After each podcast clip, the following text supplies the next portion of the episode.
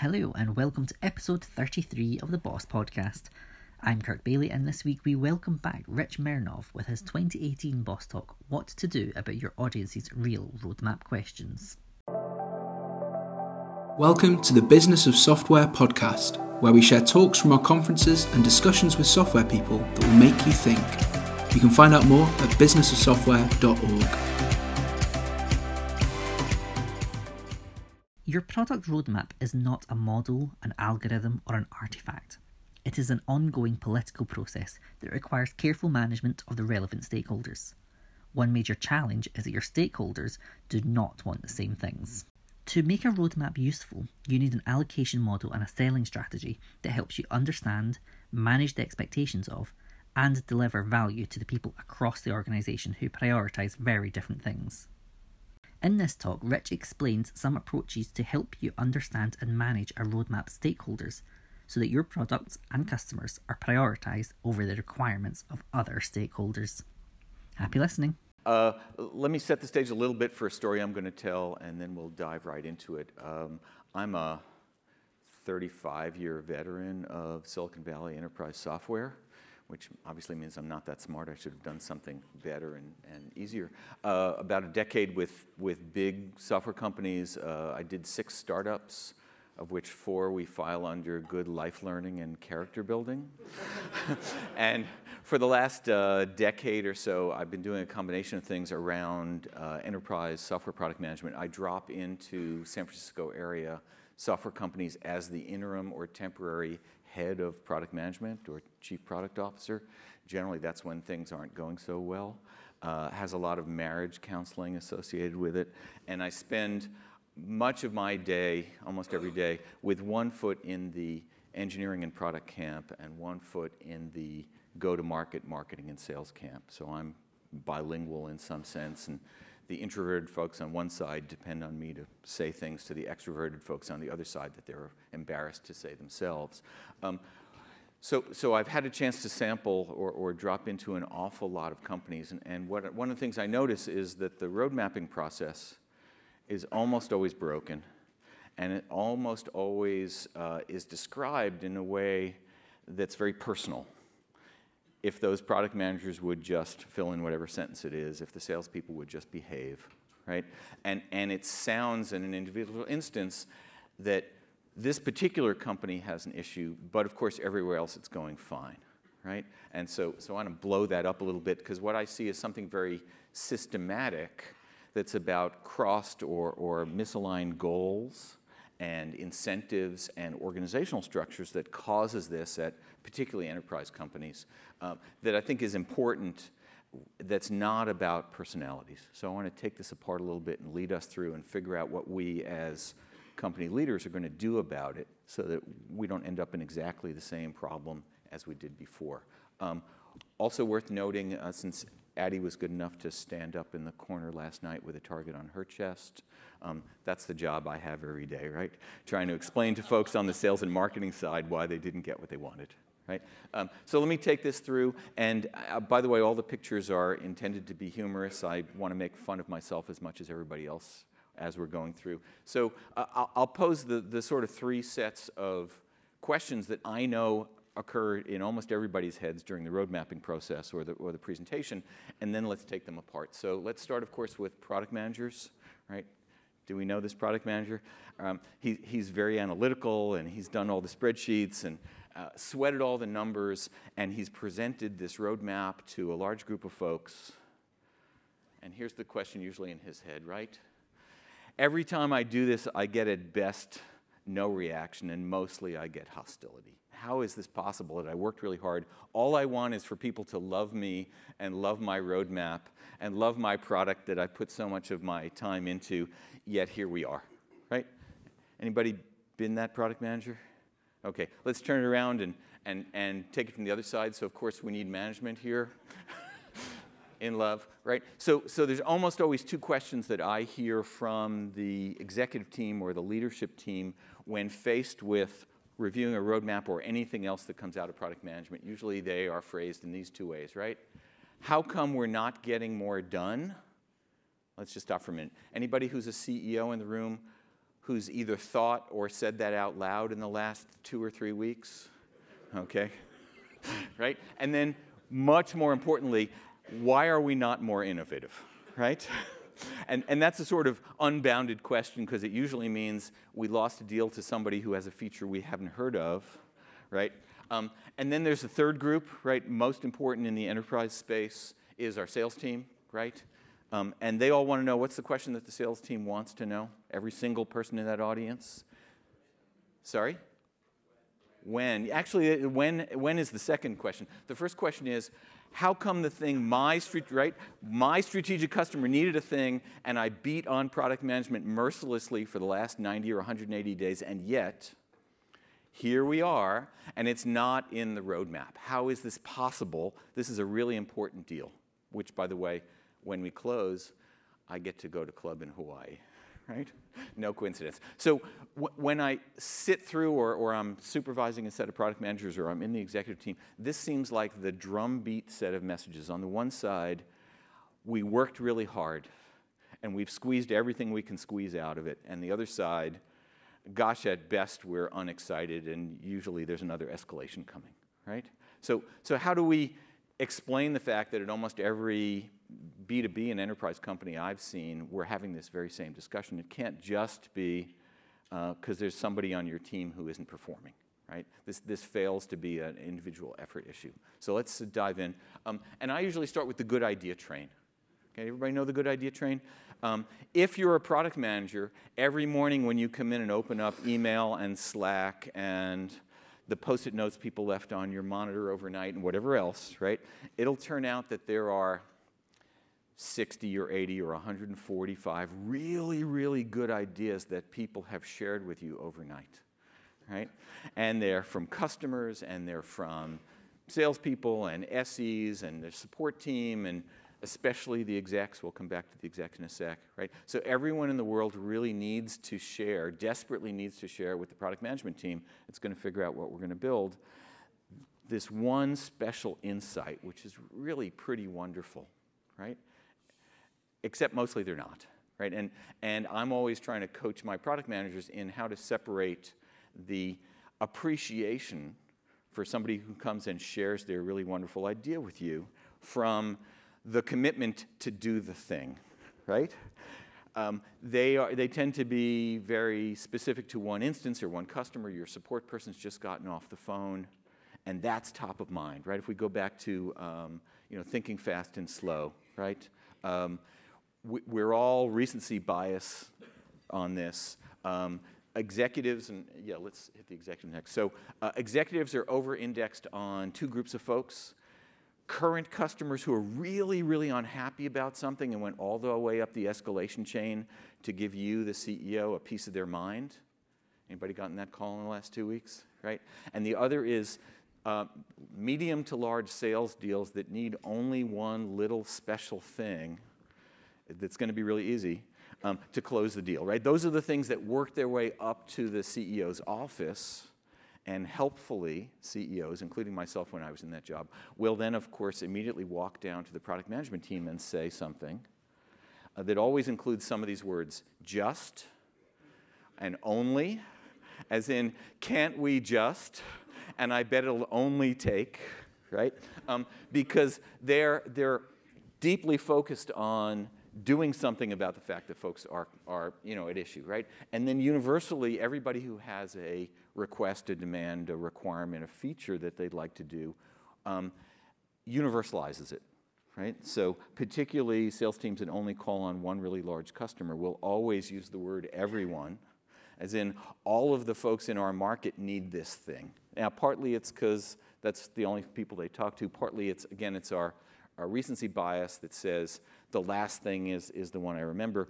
But as somebody who sat in the product management chair for an awful long time, I know that almost everybody who comes to me has a relatively poorly thought out, single instance solution description, but they don't understand the problem. And it's my job to write it down, unpack it, understand it, and then deal with it appropriately.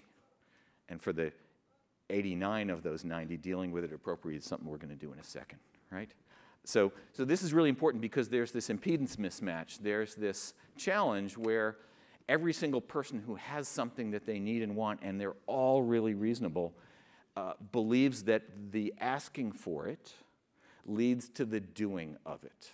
Right? I need it, therefore it must be easy and possible.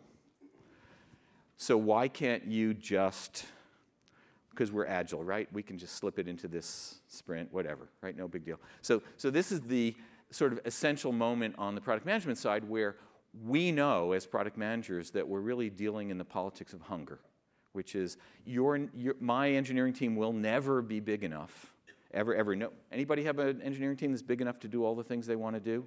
Okay? No engineering team on the planet will ever be big enough to do all of even the reasonable, smart, good things. And we'll, we'll show you why in a second. Um, yet the requests come in a very honest and honorable way, and we have to honor the people who bring them to us while giving them the bad news. Right? Okay, so let's keep going. Um, so let's talk about what the engineering team does. Actually, let me back off a sec. Uh, useful distinction. I'm going to not talk about companies that are in the professional service or custom software business. I'm only going to talk about product companies who make money by selling the same piece of software to a large number of customers.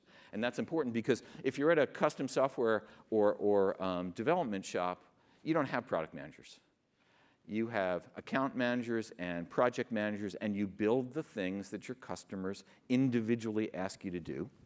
And you better price it so that you make money on every single deal, because what you're doing is you're marking up the time and energy and smarts of your team and you don't expect to sell that more than once. So in the professional services model, we don't need product managers. We need purchase orders. And what we really love are change orders, because that's how we mark it up and make more money.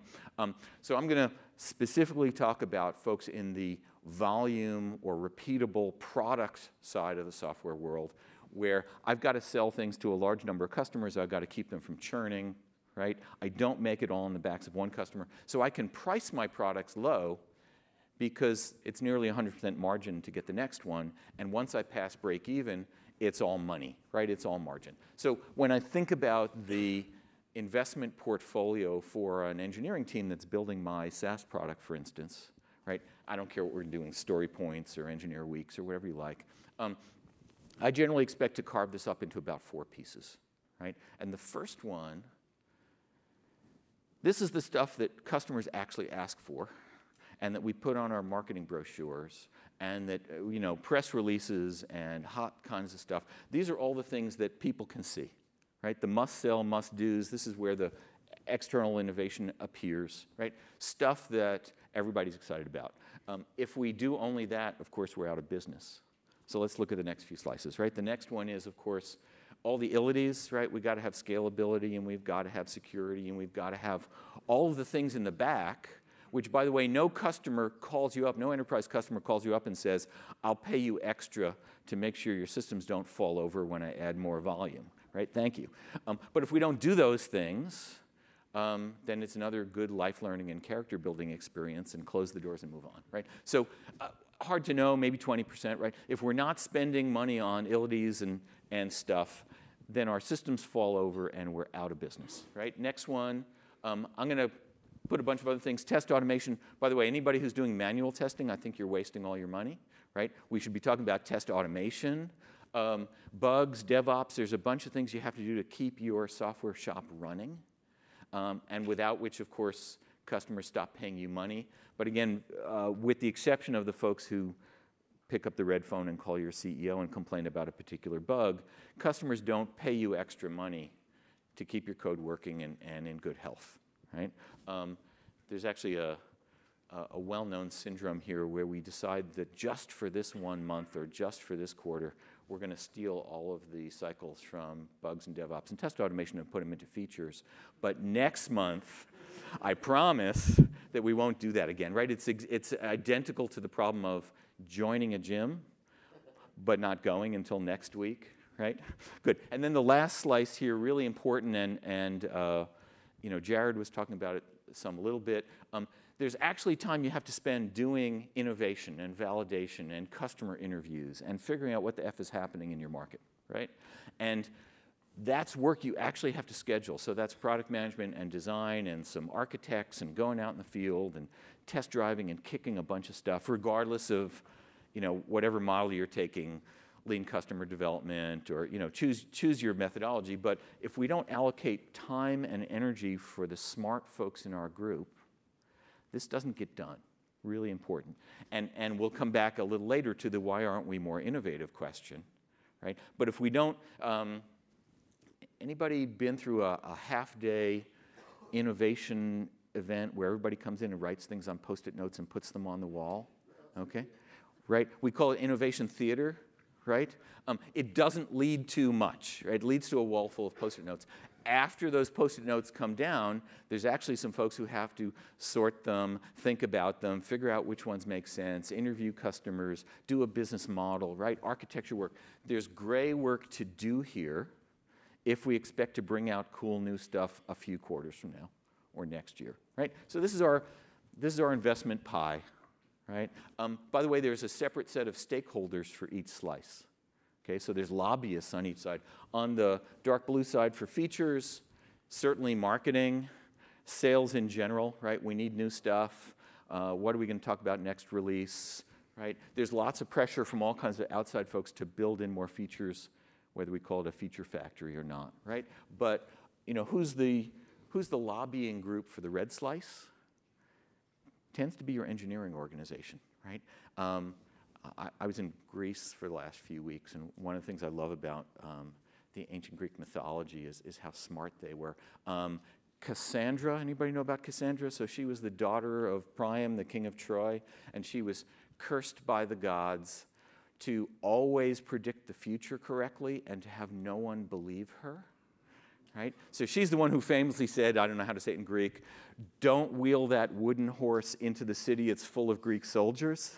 And everybody said, oh, come on, you're, you're making this up, right? Um, your engineering team is spending a lot of its time playing Cassandra here, saying, if we don't get the scalability right, and we got this AWS thing, and who knows, we could lose 12,000 users worth of designs, right? Um, thanks, Pelty. Um, right? And they're right, okay? But of course, we can't give the whole pie over to red, right? If it's a whole red pie, we're out of business in about three quarters because we got nothing that the, that the customers want, right? And the support team that takes all these calls from customers, right? Um, Jared was leading us through all those login issues, right? So they're getting hundreds and thousands of calls, if we're lucky, from people who can't log in. And they are all over me to put those things at the top of the list, right? Um, and given their druthers, they would take the whole pie and, and color it light blue. Right? So we know, and, and uh, honestly, it's hard to find the folks who lobby for innovation because we talk about it as a theory, but in a lot of companies, we, we don't ever remember to support it. But what's, what's important here is that we have different constituents and stakeholders who each want 100% of the pie. Well, that's not true. They want 150% of the pie. Um, one other helpful thing, because I use pie charts a lot with execs, including myself. So there's a really cool feature of pie charts. Anybody know? Um, if you make one slice bigger, you must make another slice smaller. Okay? This, this is all about the exclusive or concept of we can't do more of everything all at once right now. Um, so there's, there's a constituent for each of these groups, right? And the product management team, which is trying to have a long-term view of this product and let it grow up to be big and strong, right? If it's going to play at Carnegie Hall in seven or eight releases, we've got to drive it to a lot of music lessons, right? Um, my team and I have to figure out how to balance these in some useful way so we don't lose the market but we also don't poison the product and have something really limp and terrible that falls over. Right? So there's a trade off here, and it's hard to find anybody else in the company who has a holistic view uh, that isn't lobbying on one side or the other. Right? Really important. So, so I'm always trying to coach my product managers to think about the long term health of the product and the long term joy of the customers, and not just this quarter stuff, because otherwise we're joining the gym and not going. Right? We good? All right, let's keep going.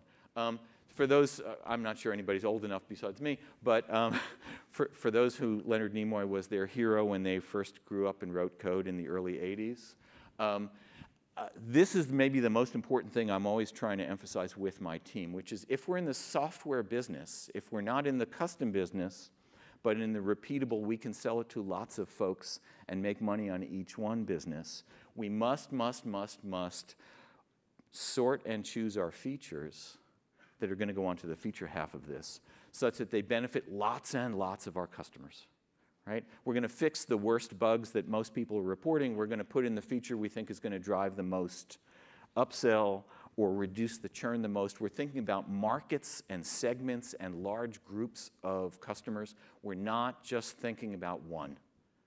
We'll do the contrast in a minute, right? But everything about product management for a product software company is about making choices among our very, very few choices that are going to benefit large portions of our customer audience. Some of you see where I'm going, but I'm not going to get there quite yet, right? Okay, so, so here it is. There's my prime directive. You've got to serve the larger audience. Almost anything that you do that's just for one customer is a poor investment. Um, remember, we're not charging as much for each copy of the product as it costs to build right? So if we've got 1,000 customers uh, and the first 300 got us to break even, the last 700 are a, are a complete margin, right? We're making money because we're selling the same bits to multiple customers. As soon as we pull a few really key members of our engineering team off of that to build this one thing that Deutsche Bank wants us to do, right, which may be poorly thought out but is going to bring in $300,000, we are stealing from our own product fund. Good, let's keep going. So, um, a uh, bit of a vocabulary exercise. We'll make this a quiz, right? So, um, when I'm sitting on the product management side and all these wonderful people come up and share their really terrific ideas with me, and I, um, uh, for those of you who speak a little Japanese, you know that the Japanese word hi doesn't mean, yes, I agree, I'm going to put your thing in the plan.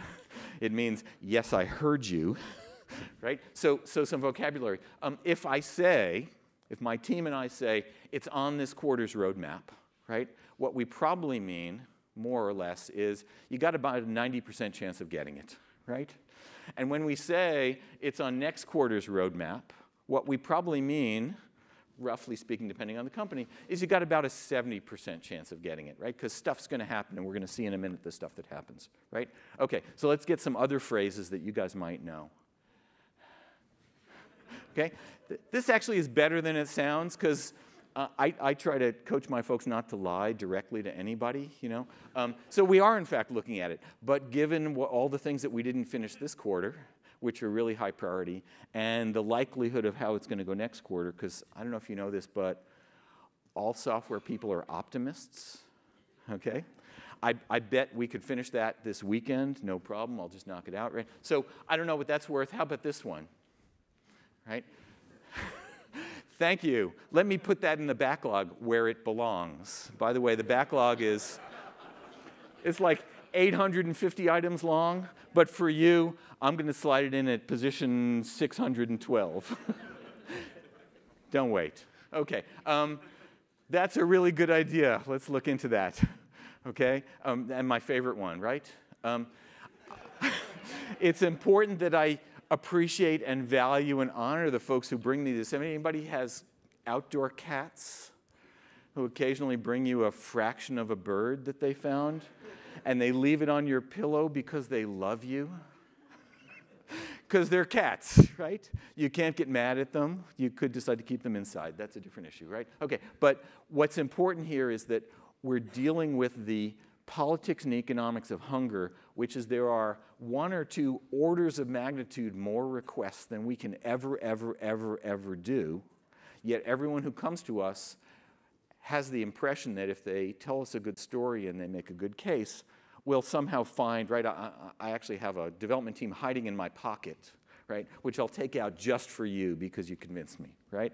Uh, that, that this is about persuasion rather than raw economics. Okay, let's keep going. So um, when I draw a roadmap, I always try to put a little graphic flavor into it.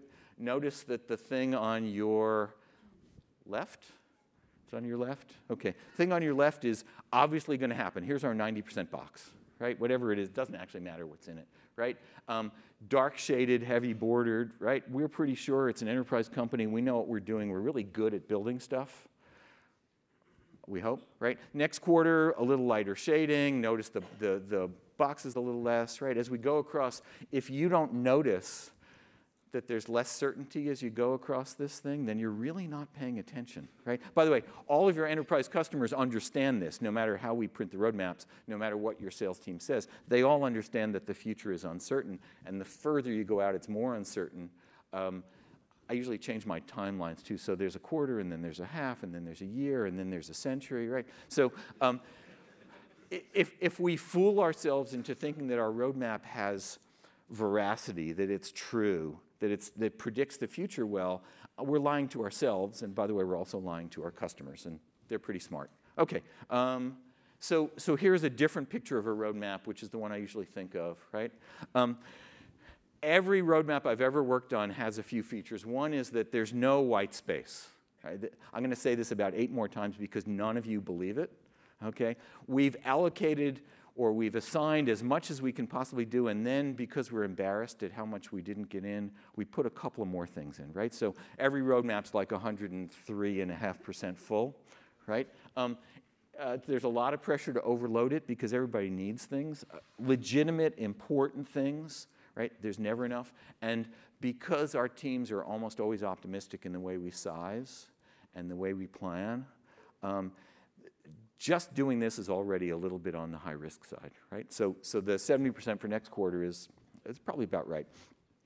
And of course, it's the Jenga thing because when somebody tells us something's late and we pull one piece out, right, this is the unstable roadmap that we have. And, and I think almost every size software company, regardless of audience. Right? Has anybody, anybody been at this place?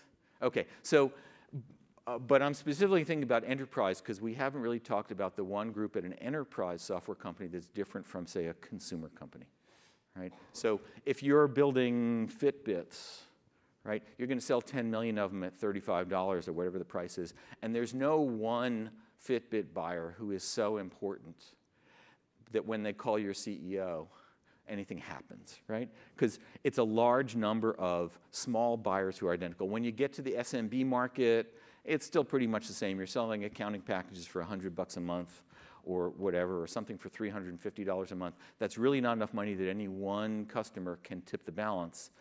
Enterprise, different story. So let's, let's repaint this and let's put the other players in because uh, this is how it gets complicated, right? So by the way, every enterprise customer, I don't know if you know this, every enterprise customer wants at least one thing that's not actually in your product today. Right? They all have a list. Just ask them, right? Um, no product's a perfect fit. And so the roadmap, remember the roadmap we just published, is the starting point for negotiations. Okay? So every enterprise customer looks at your roadmap and says, okay, got that, got that, got that. I know you promised it for next quarter, for two quarters away, for three quarters away.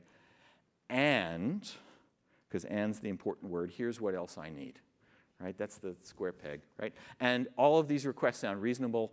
Many, perhaps most, aren't well thought out, or they're not smartly architected, or the customers don't really understand our technology, or whatever. But every single enterprise customer has a short list, probably no more than 50 or 60 things, right? A short list of stuff that they bring to their enterprise sales team and say, would love to sign this really big purchase order. Can you just, right? I bet it's only. Right? So, so that's important. And even more important is we have an enterprise sales team. And this is what's different between consumer companies and enterprise companies is they have an enterprise sales team. So we need a picture, right? Uh, oh, I'm sorry. Uh, each sales team, they're going to strongly advocate for their customers. That's a key phrase. I'm going to translate it in a sec because here's our enterprise sales rep. Do we all know this movie? Okay? I, I actually take this six minute clip of Alec Baldwin's brilliant, brilliant performance from Glenn Gary, Glen Ross, and I show it to my engineering teams because they don't believe it otherwise, right? You know? Um, always be closing. Always be closing, right? This is where the coffee is for closers phrase comes from, right?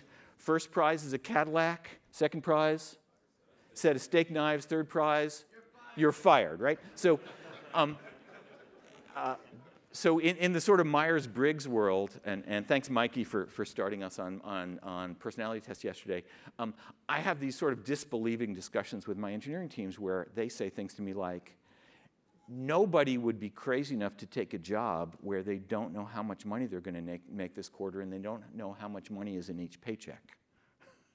well, we call those folks salespeople, and by the way, they make twice what you make if they hit their number, right? um, the, the, the, lack of belief and understanding across this huge gulf between the introverted, uh, nonverbal but slack using, you know, team oriented, deeply intellectual folks who believe that each word means exactly what it means. And our sales team, which we're going to describe in a sec, is vast, right? By the way, uh, let me just say, I love my sales teams. They do something I can't do. Um, I, have tried, and that, that's one of those life learning stories that we'll get back to another time. Um, they do something that's really hard in a different way than building software is hard. And both sides don't appreciate the other, and both sides think the other is easy, and they have very poor communications. Um, so let's talk about what we hire and promote and reward our salespeople for doing and being, right? What kind of salespeople do we want in the enterprise, right? Um, we hire, train, reward, promote them for right? Persistence, right? It's not selling until the prospect has said no at least three times, right? Um, optimism. You'd, you'd, be crazy to go into sales if you didn't think you were going to beat your number again this quarter, right?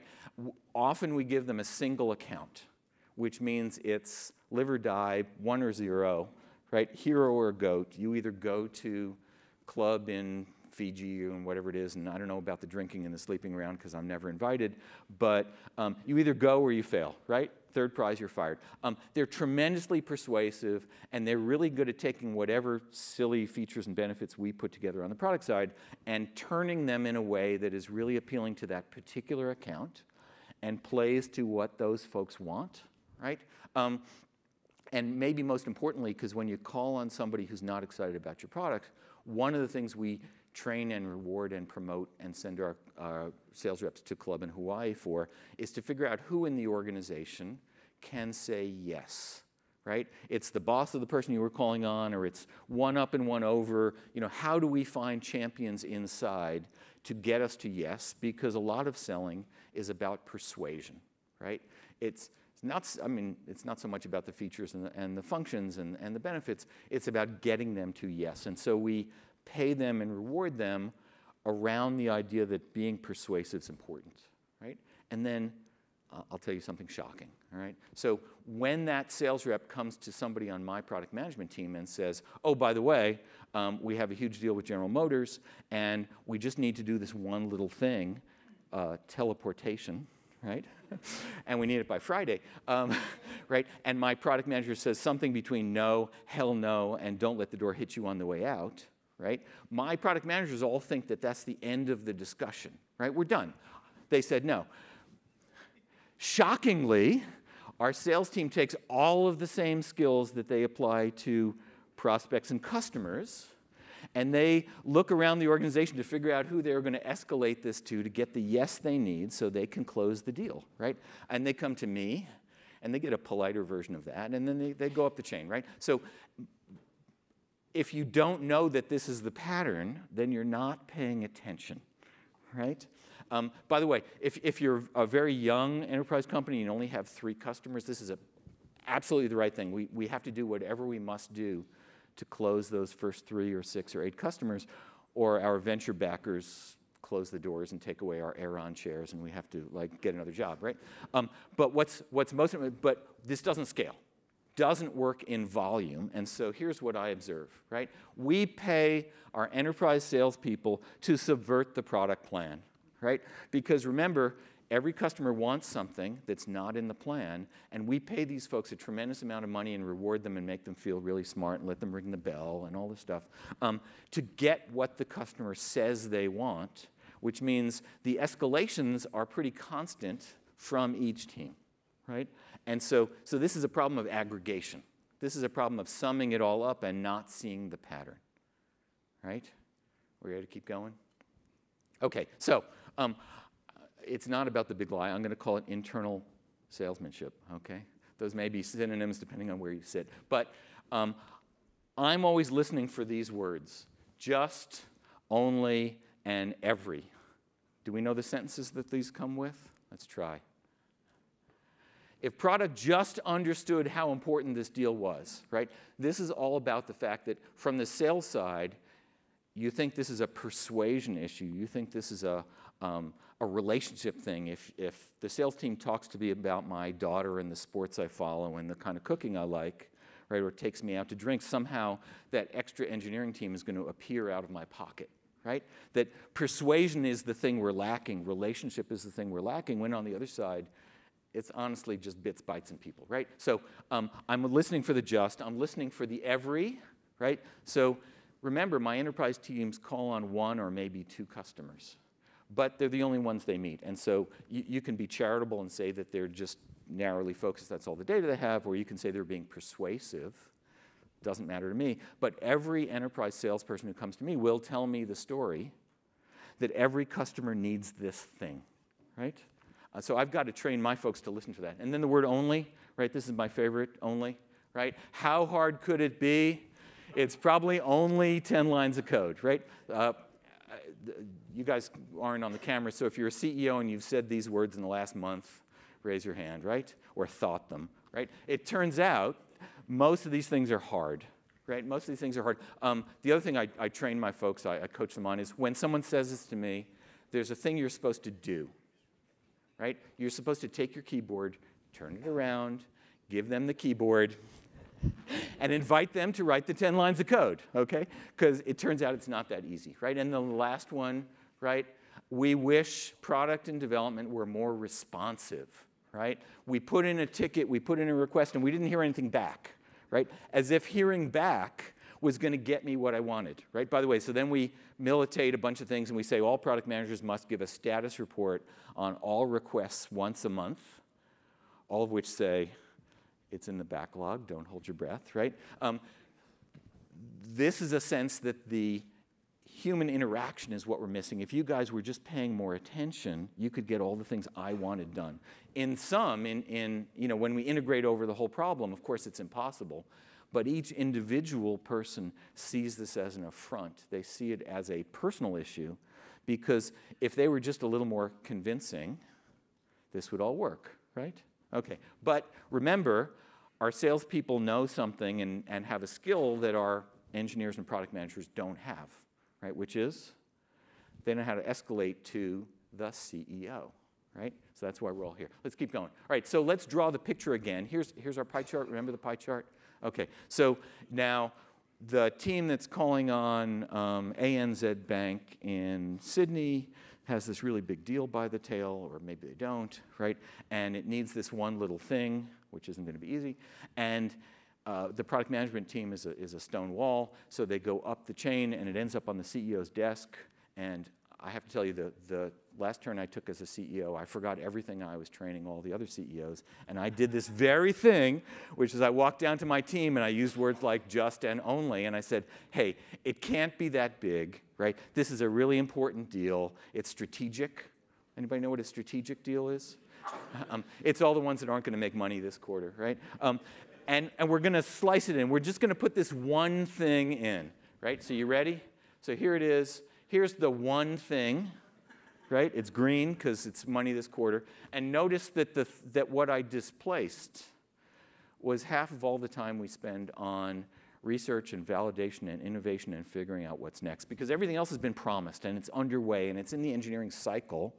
And also, this request turned out not to be very well formatted or thought through. And so we got to pull our architect and our product manager and our designer and figure out what the heck we're going to do because it was a post it note that said, you know, uh, support three factor authentication, right? Whatever, right?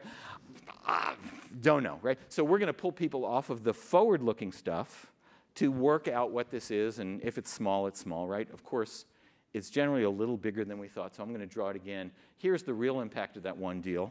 Notice we put in a validation and innovation all the way at the side with no little slice, all gone, sorry. Um, but we can get this one thing done, right?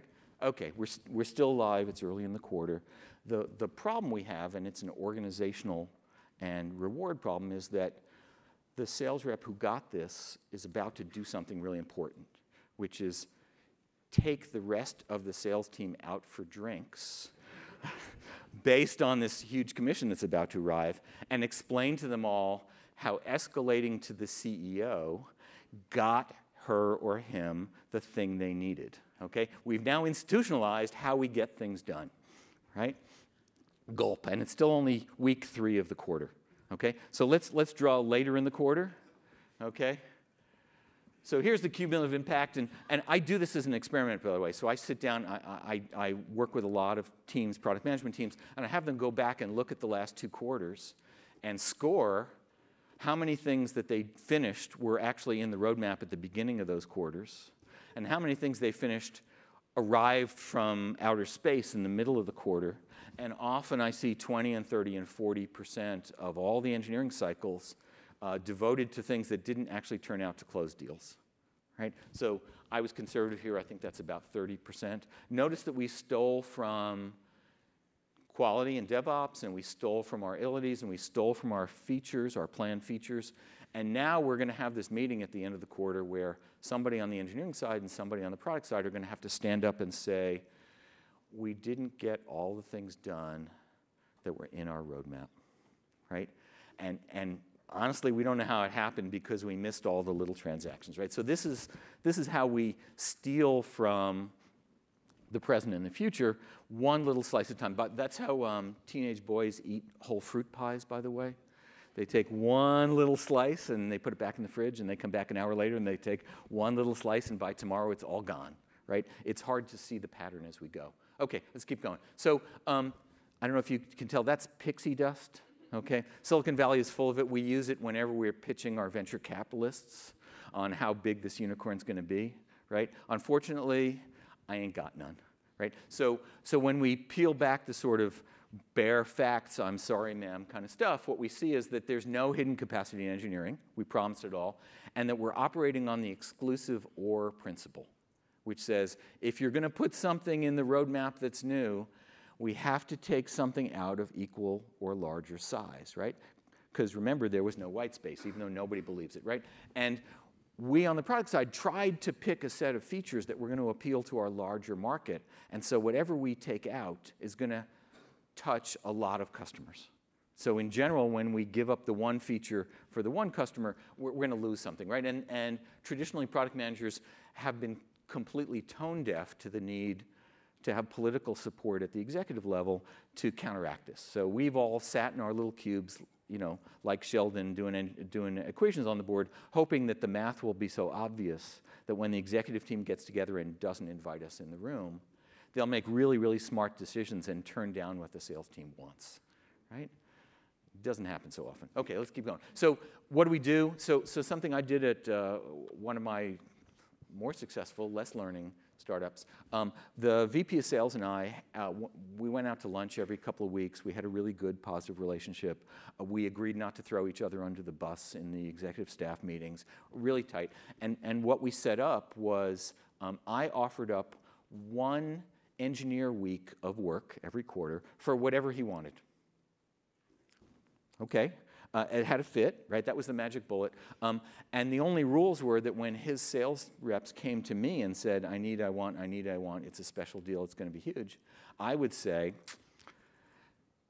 go talk to Stuart because he has the magic bullet, right? If, if he thinks this is the most important thing and it fits in one week of engineering, we'll do it, right? He actually had the correct incentive because he was trying to maximize revenue for the company, not revenue for himself on an individual account, right? And the other thing I did was we actually had a token, right? So, so I found a, a spent shell cartridge and I gave that to him and I said, this is your magic bullet. And when he asked for the thing, I insisted he give it to me and I would put it in my drawer. And this was important because four or five days later, when somebody else came to him and needed something, he said, Oh, I'll use my magic bullet. And he reached into his desk. Um, we had a way to measure the fact that it was gone right? Scorekeeping was really important. And it helped the sales leadership share in the pain and the decision making of what little pieces we're going to give away for, for the sales slice. Because, by the way, you can never get away with zero on that slice. Okay, every enterprise company is going to have a few of these. What we have to do is we have to manage and control and track and meter because zero doesn't work, but 35% is end of job, go home. Right? So somehow there has to be this you know, high level executive conversation between the sales side and the product engineering side about how we're going to limit the overflow. Good. Okay, so um, I think I got some, some takeaways coming up, right? That's our takeaway container for anybody who missed it, right? Um, so so here's, the, here's the takeaways. The first is it's really important. My message here is you have to see the pattern. When we as executives think of these as individual one off items that don't add up to anything, and we just say yes, right? By the way, the way we say yes is it's now out of mind, right? So that deal's closed. Engineering hasn't built this thing yet right? They haven't sized it yet. But from the CEO chair, I can take it off of my mental plate because it's dealt with and done, and I can put it in the revenue column. And the impact isn't obvious, right? It's even more not obvious the second and third and fifth times I do it, and 12th times. And so it falls on the product team to keep score here and to come back to the executive group all the time and say, here's the sum, here's the add up, here's the overall impact. Is this really what you wanted? right? Because it's not about inattention, it's not about bad behavior, it's not about not wanting to talk sports and wanting to be on Slack, right? Um, doesn't matter where you are on the Myers-Briggs chart, we don't have enough engineering to do all the things we want to do, and we made choices that you don't like. Sorry, there you go, right? So um, you've got to see it for what it is, which is a pattern. The second one is um, what I see when we do a little of this, the first thing these one off special deals do is they consume all of our time that was set aside for innovation. Right? Which, if you remember back to our original two CEO questions, one of was why are we not innovative enough? And follow whatever pattern you want, but when we steal all of the cycles and the people to do the your teleportation imp- implementation or your you know, special connector to SAP, that's where we steal it from first. And then we tend to steal from quality and infrastructure and testability, and then we tend to steal from the ilities and the features, um, but they all cost. Right? There's, there's no free lunch here. Right? The third one, um, so I'm always trying to push for us to track the aggregate input, the aggregate effect of the collected set of sales special requests. Because each one individually looks honestly pretty smart, and the sales teams are very persuasive. I love them for being very persuasive most days, except when they get their way, right? Um, so we have to look at this as a group, right? The fourth one is we've got to share the trade offs with the sales leadership. It can't be a name calling, I think you're stupid, right? My hands are bigger than yours thing. Um, it's got to be, we're doing this together at the executive level. This is, this is not about bits, bytes, and roadmaps. This is about executive teams that get along and figure out how to support the business um, I often describe what I do as marriage counseling, um, but maybe less satisfying, right? And then the last one is we're stuck here because, of course, in the enterprise business, there's going to be lots of add on stuff. And so we should, as product and engineering folks, try to engineer our products so we can give away or partner up on all the stuff we don't want to do ourselves. If there's going to be a lot of database connectors, Let's either find a partner with database connectors, let's find a company that does custom building of database connectors, and let's give them that part of the deal. Um, I always see uh, companies put a really, really small professional services team together here, which gets a little bigger because each deal needs some more and gets a little bigger, and then we borrow some from engineering. Um, when your professional service team gets above about 15%, it all goes to hell in a handbasket, right? So, so we've got to architect our products knowing that we're in the enterprise space and that we're going to get all this stuff, and we've got to find non like minded partners who can pick up contract and custom development work to finish what the customers really wanted. We good? Okay, so I'm going to close this with here, here's me. Um, anybody who wants a copy of my really, really old product management book, drop me a LinkedIn. Um, what you'll see is that my last name is my domain name, which is only possible because um, the 26 or 27 million people in the former Soviet states with my last name um, didn't get on the internet yet when I bought my domain in 1993. So, so there we go. But, but let me, you know, that's how to find me. There's 17 years of blog posts on my website. Uh, they're all free. Help yourself. But let's come back to this and take some time for questions. Good.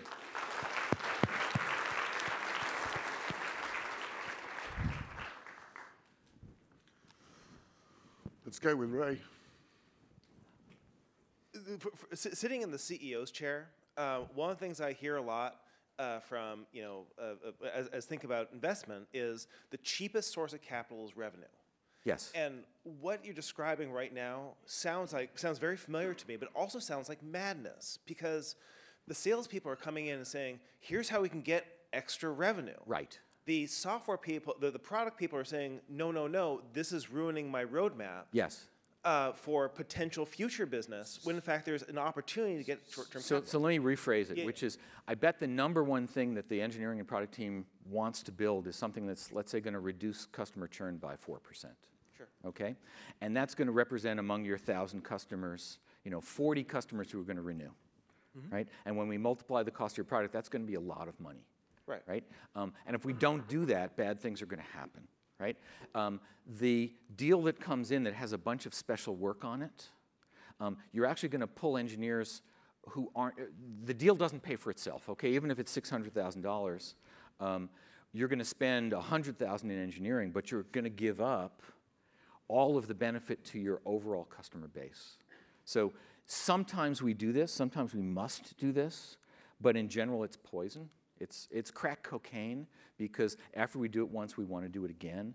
And what we end up doing is we consume our engineering team with all of these one off items. And next quarter, we got nothing, right? We've got no new features, we've got no innovation, and, and the competitors are chasing us.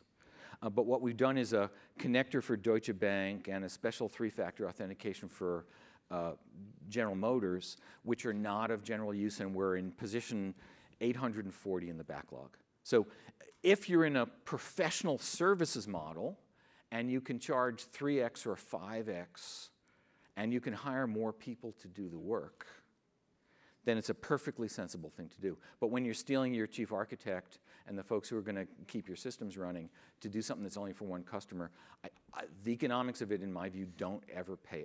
They rarely pay out. And, and as the CEO, if you are trading, you're mortgaging next quarter, you better do that very, very wisely, because if you do a couple or three of them, it's a steaming heap of bits on the floor. Fair enough. If I could just quickly follow up, Mark. The um, what what you've been describing, what you're just describing, is basically robbing engineering, basically robbing engineering cost of product development to essentially subsidize cost of customer acquisition. Correct. Why not have engineering expense in the cost of acquisition? Why not It- have? it's not a it's not a financial issue. It's it's not a costing issue. It's a staffing issue. Okay. So if you had hundred extra folks sitting around with nothing to do, and this was a fit for their talents, whatever that was, then that would make perfect sense. But what you're doing is it, you you can't use the money to replace the folks who you who you spent on this because they're very special. They're the only ones who know your product. Um, you could go hire a bunch of other folks, but we know that when you hire folks late in the cycle, it gets later, not sooner, right? Um, and as you build up your team, you're, you're going to be faced with the same trade off over and over again because the first time it makes sense, and the second time it feels like it makes sense, and the fourth time it's all gone. So, so the, the key thing as the CEO is for you to count your tokens and ask about sizing and see how disruptive it's going to be and ask the else question. If we do this, what are we not going to get? And really cost the features we're going to give up, which went at the top of the list and you approved it at the beginning of the quarter because it was going to really drive revenue, right? So the idea that we're not giving up revenue by taking something out of the plan is a fallacy. Right? So you have to ask, what's the least feature we're going to lose and what was it worth? And who's going to call you on the phone and complain because they saw the roadmap and we promised it to them? Right? That's why CEOs have a really, really hard job. Thank you so much. Sure, good. Uh, Brian. okay, I'm, gon- I'm going to come over there in a minute, but uh, Keith? Oh, sorry. Oh, got a mic here. Go. You got it. Uh, hi there, Rich. Uh, thanks for the interesting uh, lecture about building an effective roadmap. Um, if you don't mind, I'd like to ask you about something different entirely. And Okay. Feel free, feel Um, free there's to no dodge the question. cheese. It's not. It's not entirely different. But uh, to go back to Greek mythology, and there are a lot of lessons I think from Greek mythology, but uh, you can argue that Midas had a well executed roadmap uh, to turn whatever he touched into gold. Can you talk about the destination at the end of the roadmap and how you uh, can begin to understand that your your roadmap's taking you to the place you want to go, or, or that that you're picking the right destination for your roadmap to bring you to? So, so I skipped the whole question of whether the right things are on the roadmap, right? And I'm assuming here that we have a destination, we understand our market, we're building the right things, we've got market intelligence, we're doing great discovery. Um, I skipped that step because that wasn't the problem that we were unpacking here. Fair enough. Um, and it's really hard to do. And um, uh, just the last thought on the Greeks is uh, the, the Greek heroes, the story ended really badly for every one of those heroes. So when we think about going to the office and being heroic, well, let's be careful what we wish for. Good. Who's next? Thanks. Uh, Keith. Hi. Uh, um, so thanks for the talks, really great. Um, I've got a quick question about organizations going through a change, growing organizations, starting off small. And you touched on it on your, on your talk, how obviously the received wisdom is at the beginning, you've got to MVP and then iterate purely, purely in terms of what those customers want. I, I, I don't agree. Okay. So, so I think, and, and, let me get off on, a, on another rant here before I run out of time, but um, I think the whole MVP concept is flawed. Uh, the P doesn't stand for product. The things we build are prototypes and sketches, right? In the enterprise space, if you ship a product that doesn't do the things the customer needs in a whole way, they fire you, right? So in the enterprise space, you do a lot of experiments, but you have to ship sufficiently robust products that they, for instance, don't have security holes in them right? Not okay. Um, more, but more back to your point. Um, the first three or four or five or six deals you do as an enterprise company, uh, you do exactly what I didn't recommend, right? You build exactly what the customers want, and you hope against hope that some of those pieces are reusable and renewable. Um, my experience is it's a pretty low percentage because they're all special cases. If you worked in healthcare, somebody taught me that um, when you've seen one hospital, you've seen one hospital okay? Every one of them is a special case. So, so what you end up doing with, uh, while you're trying to close customers 6 through 100 is unwind and pay down all the technical debt and silly architecture and one-off crazy things that you did for those first five customers um, knowingly because you can't scale the company, you can't ever get enough support and installation and implementation folks to do custom work unless you're a custom software company and then I don't care because you're not my client. Good. Right, one more. One I'm more. afraid, but I mean, Rich is around, so grab him at lunch or breakfast tomorrow. Or Good. Uh, okay, my question was how many quarters did you do the magic bullet for? And what was the hardest thing about the magic bullet concept? Was it getting them to buy in at the beginning, or were there things that came up two, Um, three quarters in? We did that for, I don't know, a year and a half. So that's six quarters. The hardest thing is that um, the sales organization is very poor at sizing things, and they're very good at minimizing the description of what they need, because that's how we pay them, right? So we pay them and reward them to make it sound easy and small. Um, and then when you unpack it, it's not. Um, and it's not on them because they're not the, you know, the architects and the technologists. But often we came back and said, well, that one week thing is actually seven centuries worth of a team of 900, and it doesn't qualify. Um, so that was really hard because um, cause it was hard. Enjoy the Boss podcast? We would love to hear from you. Send us a review via Apple Podcasts with a glowing five stars, which will help us reach more people, share more ideas, and help expand the Boss community. Thanks for listening to the Business of Software podcast. For more information, go to businessofsoftware.org.